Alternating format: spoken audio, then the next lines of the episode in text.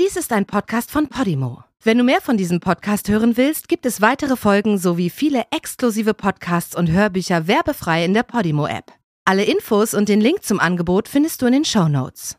Hi, wir sind Laura und Sarah, die Hosts vom Podcast Der letzte Beweis. Vielleicht habt ihr schon mitbekommen, dass wir auch einen anderen Podcast haben, und zwar Eyes in the Dark. Das ist ein True Crime und Paranormal Activity Podcast. Unsere Spezialität sind vor allem unbekanntere Fälle, ganz egal ob gelöstes Verbrechen oder rätselhafter Cold Case. Den Podcast gibt es auch bei Podimo. Hört doch gerne mal rein, es lohnt sich auf jeden Fall.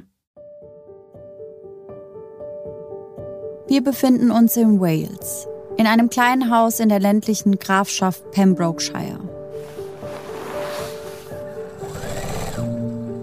Am Esstisch, umgeben von Kleidungsstücken, sitzt vornübergebeugt eine Frau.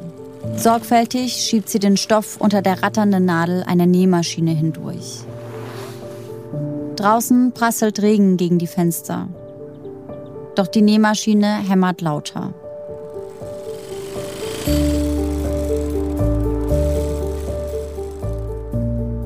Die Frau holt eine khakifarbene Shorts und krempelt ein Bein sorgfältig auf bis die Shorts eher wie eine Badehose wirkt.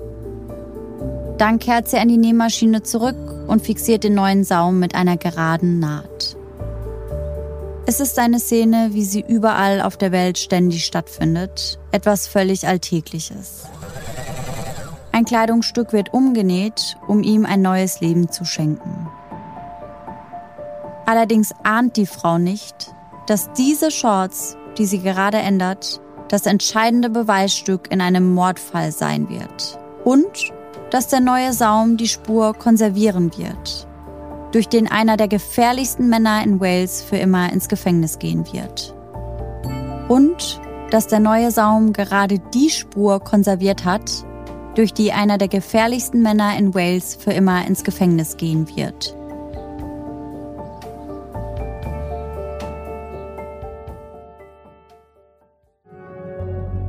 Wir, das sind Sarah Fischer und Laura Regenauer von Eyes in the Dark und mit Unterstützung der britischen Gesellschaft für Forensik berichten wir in diesem Podcast von einigen der außergewöhnlichsten Kriminalfälle aus aller Welt.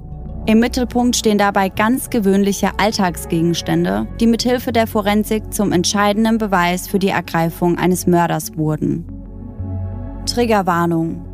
Diese Podcast-Folge enthält Details von Verbrechen und genaue Tatortbeschreibungen, die Zuhörende als verstörend empfinden könnten. Ihr hört aus der Podcast-Serie Der letzte Beweis die Episode Die Badehose.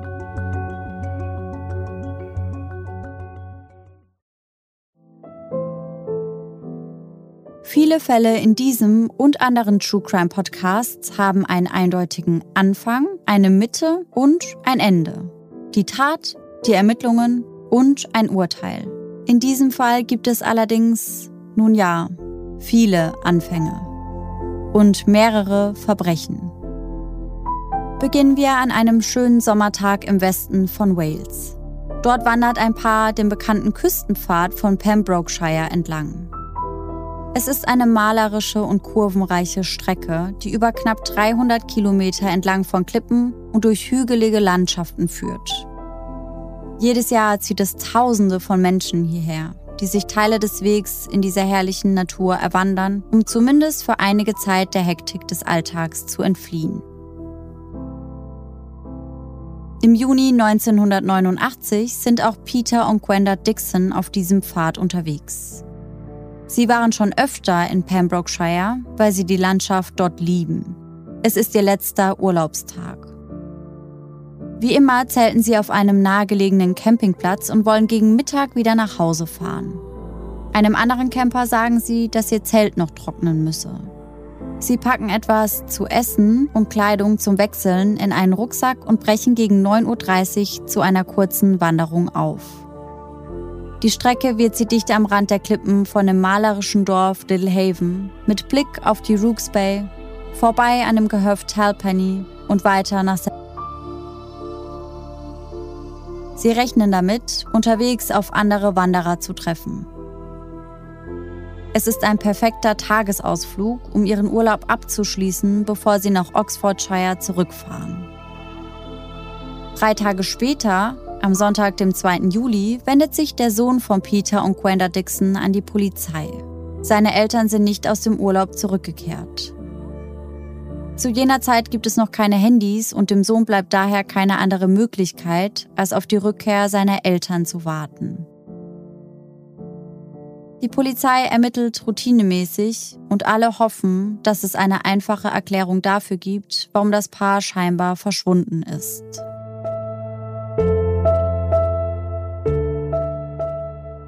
Die Ermittlungen ergeben, dass die Dixons am Morgen noch auf dem Küstenpfad gesehen worden sind.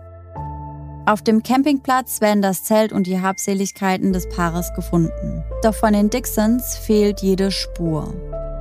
Ein Suchtrupp wird zusammengestellt und das örtliche Radio sendet in regelmäßigen Abständen eine Vermisstenmeldung. Aber es soll noch drei Tage dauern, bis ein Wanderer auf einer kleinen Lichtung neben dem Küstenpfad, versteckt unter Zweigen, die Leichen der beiden Dixons findet nur 600 Meter von dem Campingplatz entfernt, von dem sie aufgebrochen waren. Die beiden sind gefesselt, ausgeraubt und dann aus nächster Nähe erschossen worden. Auf einmal ist der schöne Küstenort in Pembrokeshire nicht mehr nur ein beliebtes Touristenziel, sondern auch Schauplatz eines grausamen Verbrechens.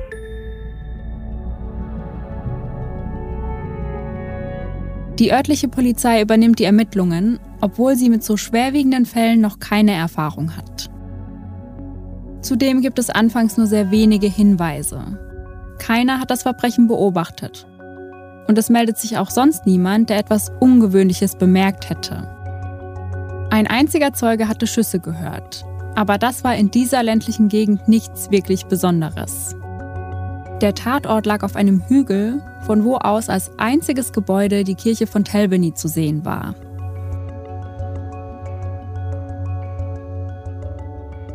Der gesamte Bereich wird durchkämmt. Akribisch sucht man nach Spuren, die auf den Täter hinweisen könnten. Aber es findet sich wenig.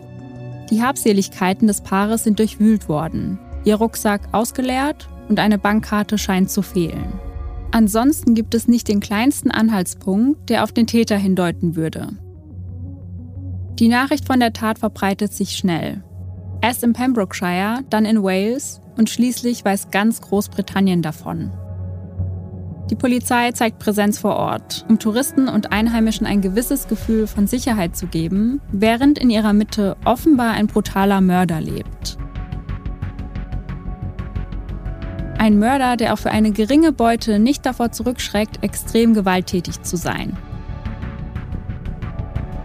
Die Hinterbliebenen der Dixons sind natürlich am Boden zerstört. Die Polizei muss diesen Fall unbedingt lösen und das schnell.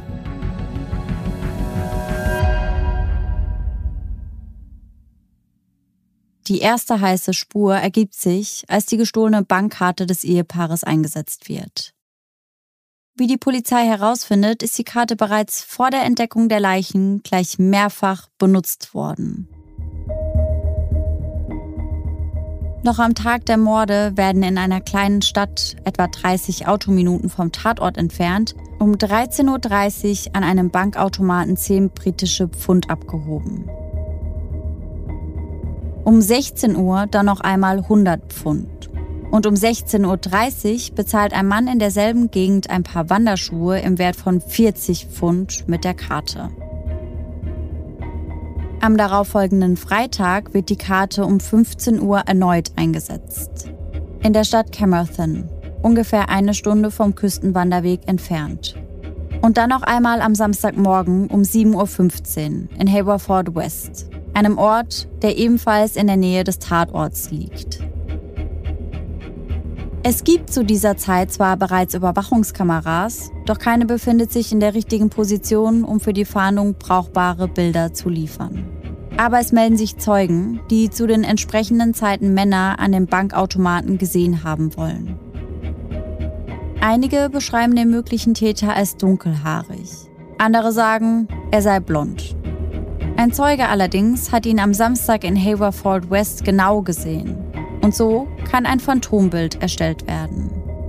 Es zeigt einen markant wirkenden Mann mit schulterlangem, braunem, gelocktem Haar, der khakifarbene Shorts trägt. Allerdings hatte der Zeuge ihn nur von hinten beobachten können, ohne je sein Gesicht gesehen zu haben. Zum Enttäuschen der Ermittelnden ist daher die Beschreibung des möglichen Mörders doch eher vage. Als die recht ungenaue Beschreibung des Täters veröffentlicht wird, erhält die Polizei mehr als 1700 Anrufe. Alle berichten, sie hätten Männer mit schulterlangem, lockigem, braunem Haar und khakifarbenen Shorts gesehen. Es werden sogar mögliche Namen des Täters genannt. Und es gehen noch viele weitere Hinweise ein. Jede einzelne Spur muss von dem ermittelnden Team per Hand auf Karteikarten niedergeschrieben werden. Doch trotz des großen Interesses an dem Fall und der vielen Hinweise liefert keiner der Zeugen Indizien, die belastbar genug sind, um einen möglichen Verdächtigen zu identifizieren, geschweige denn jemanden festzunehmen. Die Einzelheiten der Tat scheinen wie hinter einem Schleier verborgen, und trotz der unermüdlichen Arbeit aller Beteiligten gelingt es nicht, diesen Schleier zu lüften.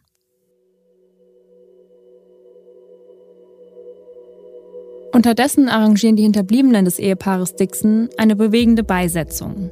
Und die Polizei schwört, den oder die Täter zu fassen.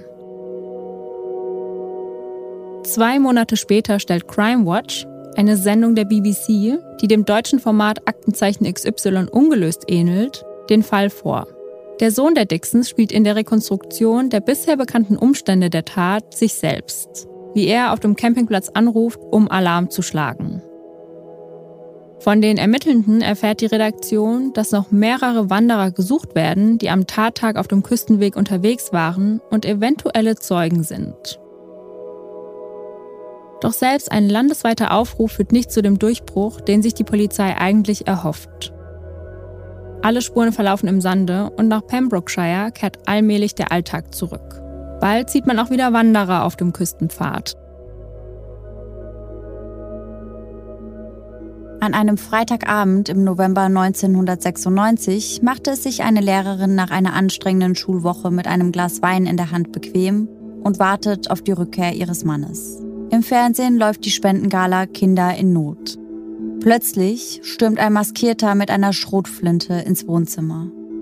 Der Mann fordert Geld, zwingt die Frau ins Schlafzimmer, schlägt ihr ins Gesicht und fesselt sie. Drohend drückt er ihr den Lauf der Schrotflinte in den Nacken. Gegenüber der Polizei sagt die Lehrerin später aus, sie sei überzeugt gewesen, jeden Moment sterben zu müssen.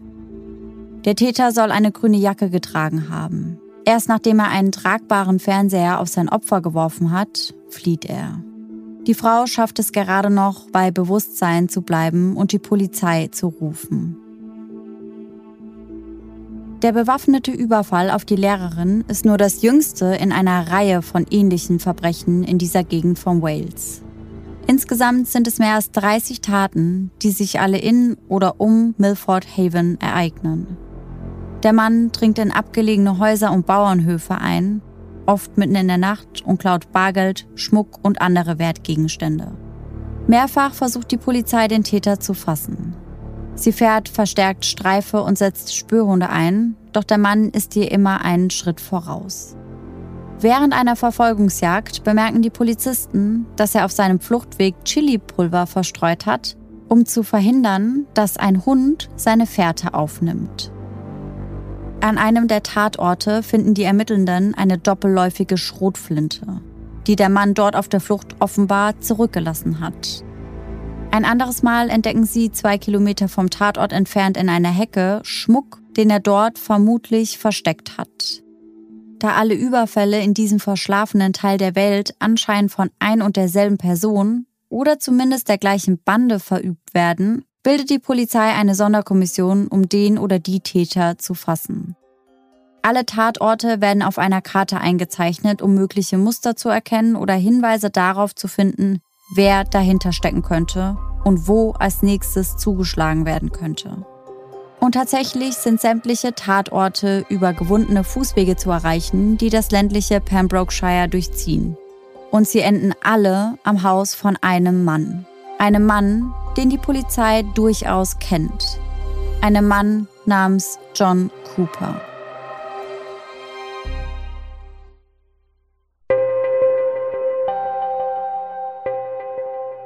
Der Gegend ist Cooper so etwas wie eine kleine Berühmtheit. 1978 hatte er bei dem Gewinnspiel einer Zeitung 90.000 Pfund gewonnen. Heute würde dies über 500.000 Euro entsprechen. Es war eine Summe, von der er zunächst sehr angenehm hatte leben können. Doch im Laufe der Jahre wurde dieses Geld immer weniger. Frustriert und deprimiert von seiner finanziellen Lage, die sich zunehmend verschlechterte, hatte Cooper angefangen zu trinken. Zwischen ihm und seiner Frau kam es nun häufig zu Streitigkeiten, die oft gewalttätig endeten. Und sein kleiner Sohn musste das alles mit ansehen. Ursprünglich hatte Coopers Frau Pat als Näherin gearbeitet. Doch nach einem Reitunfall konnte sie ihrer Arbeit nicht mehr nachgehen. Ihr Sohn Adrian hatte sehr unter den Zuständen zu Hause gelitten und verließ sein Elternhaus, sobald er konnte. Aber trotz der gewalttätigen Auseinandersetzungen in der Beziehung hält Pat zu ihrem Mann. Der Polizei ist John Cooper bekannt, weil es immer mal wieder Einsätze bei ihm gegeben hatte wegen häuslicher Gewalt. Durch das Muster der Tatorte ist er nun der Hauptverdächtige in einer Reihe von brutalen Raubüberfällen.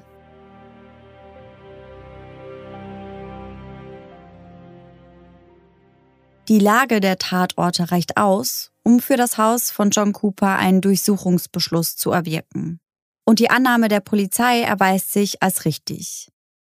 Überall im Haus, in seinem Schlafzimmer, in der Küche, im Wohnzimmer, sogar im Garten finden sich zahlreiche Beutestücke, die aus den Raubüberfällen der letzten Jahre stammen.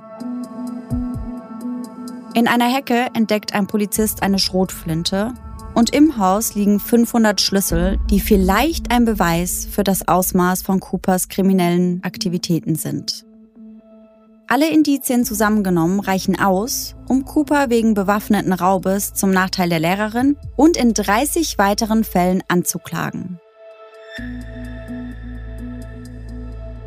Cooper selbst streitet sämtliche Vorwürfe ab. Doch im Dezember 1998 befindet eine Jury ihn für schuldig und John William Cooper wird zu 16 Jahren Gefängnis verurteilt. Nur zu den Morden an den Dixons lässt sich keine nachweisliche Verbindung herstellen.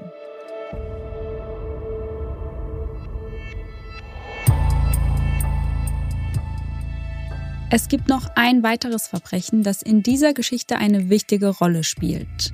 Ein Verbrechen, das vor all den anderen Taten stattgefunden hat. Etwa vier Jahre vor den Morden an den Dixons, im Dezember 1985, bricht in einem Herrenhaus namens Ghoston Park, nur wenige Kilometer von Milford Haven entfernt, ein Feuer aus. Die Flammen sind kilometerweit zu sehen. Das Anwesen wird fast vollständig zerstört. In den Trümmern findet die Polizei die Leichen der beiden Bewohner, Richard und Helen Thomas. Was zunächst wie ein tragischer Unfall aussieht, nimmt eine dramatische Wendung, als die Obduktion ergibt, dass beide Opfer an Schusswunden gestorben sind. Helen war gefesselt und geknebelt, als ihr jemand in den Kopf geschossen hatte. Während Richard zunächst in einem der Nebengebäude niedergestreckt worden war, bevor man ihn ins Haus gezerrt und auf ihn geschossen hatte. Jahrelang blieb dieses Verbrechen ungeklärt. Es gab nur wenige Spuren und schon gar keine Verdächtigen. Anfang des neuen Jahrtausends ist es in Pembrokeshire und Milford Haven relativ ruhig. Weder ist es zu neuen Morden noch zu irgendwelchen Raubüberfällen gekommen, was wiederum zu bestätigen scheint, dass Cooper hinter den Taten gesteckt hat. Aber ist er auch ein Mörder? Ist er für den Doppelmord in Scoveston Park verantwortlich? Und vielleicht auch für die Tötung von Peter und Gwenda Dixon auf dem Küstenpfad? Hinweise darauf gibt es durchaus. Immerhin war bei beiden Taten eine doppelläufige Schrotflinte verwendet worden. Dieselbe Art von Waffe, die bei den Raubüberfällen zum Einsatz gekommen war. Und alle Verbrechen hatten sich in derselben Gegend abgespielt. Doch das waren keine belastbaren Indizien. Um eine Anklage gerichtsfest zu machen, bräuchte die Polizei forensische Beweise. Eine wissenschaftlich belegbare Erkenntnis, die Cooper auch mit diesen Verbrechen in Verbindung bringt. Und so wurde 2006 unter dem Namen Operation Ottawa eine neue Untersuchung eingeleitet, um die ungeklärten Morde ein weiteres Mal anzugehen. Bei Fällen, die nach Jahren wieder aufgerollt werden, um zu überprüfen, ob neue forensische Untersuchungsmethoden oder ein frischer Blick auf die bisherigen Ermittlungsergebnisse vielleicht doch noch zur Klärung der Taten führen, gibt es einiges zu beachten. Es ist entscheidend, nicht nach Beweisen zu suchen, die eine bestimmte Person belasten könnten, sondern völlig unvoreingenommen und ergebnisoffen zu ermitteln. Und genau das tut die Polizei im Verlauf der Operation Ottawa. Trotzdem haben alle Ermittelnden im Hinterkopf, dass Cooper ihr Hauptverdächtiger sein könnte.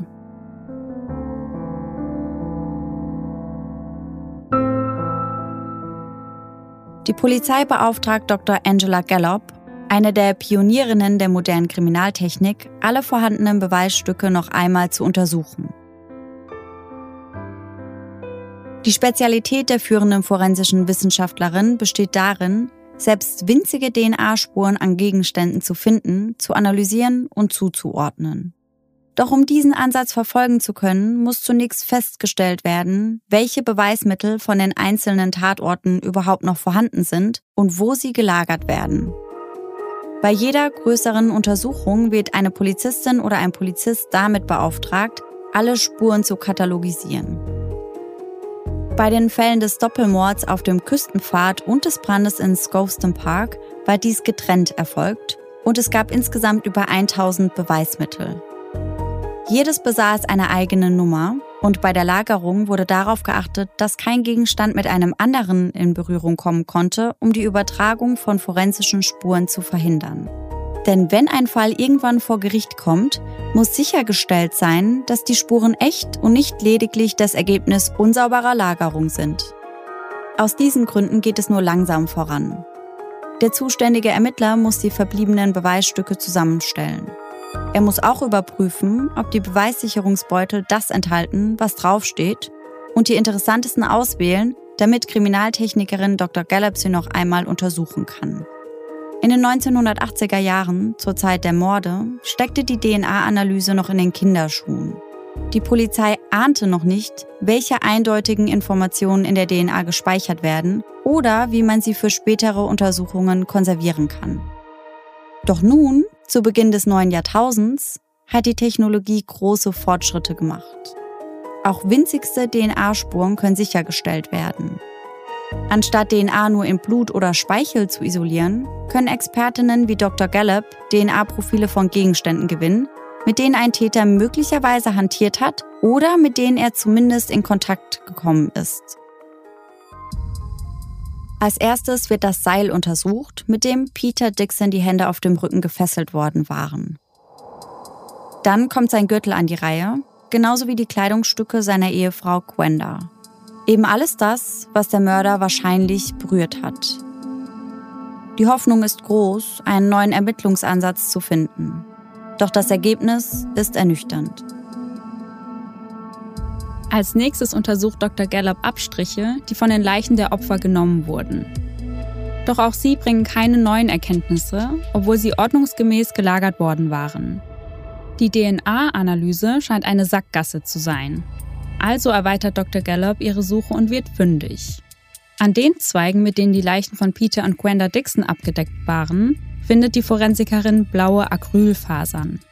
Die Faseranalyse gehört heute zu den hochentwickelten Techniken in der Forensik. Fasern werden immer dann übertragen, wenn Gegenstände miteinander in Berührung kommen. Obwohl sie oft so klein sind, dass man sie mit bloßem Auge nicht erkennen kann, können Experten unter dem Mikroskop bestimmen, wo diese Fasern hergestellt wurden und sogar mit welchem Farbstoff man sie gefärbt hat.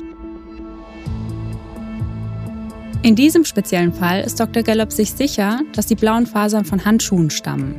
Daher gehen die Ermittelnden davon aus, dass der Täter Handschuhe getragen hat. Das wäre nicht ungewöhnlich, denn in den 1980er Jahren wussten Kriminelle durchaus, dass hinterlassene Fingerabdrücke sie belasten können. Aber unter Umständen sind die Handschuhe für die Polizei jetzt genauso wertvoll. Die gleichen blauen Fasern werden auch am Gürtel von Peter Dixon gefunden. Dass sie vom Mörder stammen, gilt nun als so gut wie sicher. Dr. Gallup nimmt weitere Gegenstände aus John Coopers Haus unter die Lupe und findet etwas Spannendes. Unter den sichergestellten Gegenständen befindet sich ein Handschuh. Bei der Analyse kann Dr. Gallup nachweisen, dass der Handschuh aus denselben Fasern besteht, die auch an den Ästen kleben, unter denen die Dixons versteckt wurden. Wer auch immer den blauen Handschuh getragen hat, muss die Dixons getötet haben. Die Polizei geht davon aus, dass der Handschuh John Cooper gehört, doch der bestreitet das. Und da der Handschuh außerhalb seines Grundstücks in einer Hecke gefunden worden war, konnte auch jemand anders ihn dort verloren oder entsorgt haben. Jedenfalls reicht der Fund nicht aus, um Cooper den Mord nachzuweisen. Die Polizei braucht mehr. Als nächstes beschäftigt sich Dr. Gallop mit der Schrotflinte, die in der Hecke im Garten entdeckt worden war und von der die Polizei annahm, dass sie bei den Raubüberfällen zum Einsatz gekommen war. Die Untersuchung ergibt, dass die Schrotflinte schwarz lackiert worden war. Und am Lauf beginnt ein Teil der Farbe abzublättern. Darunter findet Dr. Gallup einen Blutfleck. Blut, das nachweislich von Peter Dixon stammt. Dies ist ein außergewöhnlicher Fund. Die Ermittelnden vermuten, dass die Waffe bei dem Mord an den Dixons benutzt worden war und John Cooper sie hinterher angestrichen hatte, ohne zu ahnen, dass er damit unter der Lackschicht Spuren konserviert. Doch wieder gibt es ein Problem. Cooper bestreitet, dass die Waffe ihm gehört. Genauso wie er den Besitz der Handschuhe leugnet. Die Indizien gegen ihn verdichten sich zwar, aber die Polizei braucht einen hieb- und stichfesten Beweis für die Täterschaft Coopers. Also wendet man sich wieder den Gegenständen zu, die in seinem Haus sichergestellt worden waren. Dazu gehörte eine Shorts, die man bei Coopers Verhaftung in der Küche gefunden hatte. Unter dem Mikroskop erweist sie sich als wahre Fundgrube. Auf der Rückseite, über dem Saum, findet sich ein winziger Blutfleck, der eindeutig Peter Dixon zuzuordnen ist. Damit kann Cooper zweifelsfrei mit dem Mord an Peter und Gwenda Dixon in Verbindung gebracht werden. Doch es gibt noch mehr. In einer Tasche der khakifarbenen Shorts entdeckt die Forensikerin Fasern die eindeutig zu einer Socke passen, die in der Brandruine von Scoveston Park gefunden worden war. Die Ermittlungen ergeben, dass derjenige, der Richard und Helen Thomas getötet hat, diese Socke angefasst haben muss und dass die Fasern der Socke an seinen Handschuhen haften geblieben sind. Jahre später hatten dieselben Handschuhe in den Taschen der Hose gesteckt und dort die Fasern hinterlassen. Endlich besitzt die Polizei die noch fehlende Beweiskette, um John Cooper mit den beiden Doppelmorden in Verbindung zu bringen. Doch in dem Fall gibt es noch eine überraschende Wendung.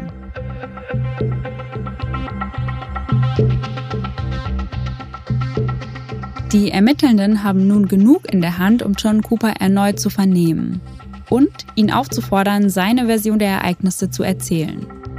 Sie lassen ihn aus dem Gefängnis holen und konfrontieren ihn mit den neuen Indizien. Nach der Ermordung der Dixons auf dem Küstenpfad war nach der Aussage eines Zeugen ein Phantombild jenes Mannes angefertigt worden, der mit der Bankkarte des Ehepaares in Milford Haven Geld abgehoben hatte. Es zeigte einen stämmigen Mann mit schulterlangem, lockigem braunem Haar und einer khakifarbenen Shorts. Zunächst wollen die Ermittelnden prüfen, ob das Phantombild dem Aussehen von Cooper zu jener Zeit entspricht. Und sie haben Glück. Nur wenige Wochen nach den Morden hatte John Cooper an einer Gameshow im Fernsehen teilgenommen und dort auch von seiner Liebe zur walisischen Natur erzählt. Die Ermittelnden beschaffen sich einen Mitschnitt und stellen verblüfft fest, dass Coopers Haare und auch sein Körperbau exakt dem Phantombild entsprechen. Auf der Zeichnung trägt Cooper Shorts und die Polizei vermutet, dass es sich um dieselbe Hose handelt, die in Coopers Haus beschlagnahmt worden war. Also fragen sie ihn danach. Cooper bestätigt, dass die Shorts ihm gehören. Er bezeichnet sie als seine Badehose. Dann zeigen ihm die Ermittelnden das Phantombild und wollen von John Cooper wissen, ob er ihnen zustimmt, dass es sich dabei um dieselbe Shorts handelt. Doch Cooper fällt etwas auf. Nachdem er die Hose genau betrachtet hat, weist er auf einen feinen Unterschied hin. Seine Shorts war eigentlich eine Badehose. Sie war kurz. Bei der Hose in der Zeichnung dagegen handelte es sich um lange Shorts. Es können also nicht dieselben Kleidungsstücke sein. Die Polizisten, die ihn vernehmen, sind überrascht, müssen aber zugeben, dass die Hosenlängen unterschiedlich sind. Doch dann fällt ihnen der Saum auf. Noch einmal sieht sich Kriminaltechnikerin Dr. Gallup die Hose unter dem Mikroskop an. Und sie entdeckt, dass sie umgenäht wurde. Früher war sie einmal lang gewesen. Dann hatte man sie geändert. Und unter dem neu gesetzten Saum findet sich ein weiterer Blutfleck. Dieses Blut jedoch gehörte nicht zu den Dixons und auch nicht zu den anderen beiden Mordopfern. Und es ist auch nicht John Coopers Blut. Es ist das Blut der Tochter der Dixons. Na, verwirrt? Dem Polizisten geht es nicht anders, bis sie zu einer verblüffenden Erkenntnis kommen. John Cooper hatte die Dixons in seiner eigenen Kleidung ermordet und sich dabei mit Blut besudelt. Also durchwühlte er die Sachen der Dixons und fand ein paar Shorts zum Wechseln, die eigentlich Gwenda Dixon gehörten. Auf diesen Shorts befand sich ein Blutfleck von der Tochter der Dixons, von etwas harmlosem wie einem aufgeschürften Knie oder einem blutenden Finger. John Cooper hatte sich noch am Tatort die Shorts angezogen und ist Richtung Stadt aufgebrochen, wo er dann mit der Bankkarte der Dixons Geld abgehoben hatte. Vermutlich ist ihm nicht aufgefallen, dass der kleine Blutfleck der Dixons seinen Weg auf die Shorts gefunden hatte, bevor er das Haus verließ. Er behielt das Kleidungsstück und bat seine Frau, es für ihn zu kürzen und zu einer Badehose umzunähen. Vielleicht war die Hose eine Trophäe, wie Täter sie manchmal mitnehmen. Doch die Shorts sollten Cooper nicht nur an die Morde erinnern, sie konservierten auch alle notwendigen Beweise, um ihn mit zwei Doppelmorden in Verbindung zu bringen. Die Zeiten der Ausreden und des Leugnens sind vorbei. Zu erdrückend sind die Beweise, die sich durch die Shorts, den Handschuh und die Schrotflinte ergeben haben. In der Zwischenzeit ist John Cooper aus dem Gefängnis entlassen worden und führt zur Zeit der neu begonnenen Ermittlungen wieder ein Leben als freier Mann. Also wird die Polizei beauftragt, ihn festzunehmen, damit er wegen vierfachen Mordes angeklagt werden kann. Im Mai 2009 wird John William Cooper festgenommen. Als die Polizei sein Auto durchsucht, findet sie eine Landkarte, eine Sturmhaube und ein Seil. Ganz offensichtlich hatte der Mann eine weitere Serie von Verbrechen geplant. Im Jahr 2011 steht Cooper erneut vor Gericht. Der Jury wird die Beweiskette präsentiert und sie hört zu, wie Cooper alles leugnet. Doch am Ende der Verhandlung sind die Männer und Frauen der Jury überzeugt, dass er für alle vier Morde verantwortlich ist. Also sprechen sie John William Cooper in allen Anklagepunkten schuldig und er muss erfahren, dass er den Rest seines Lebens im Gefängnis verbringen wird.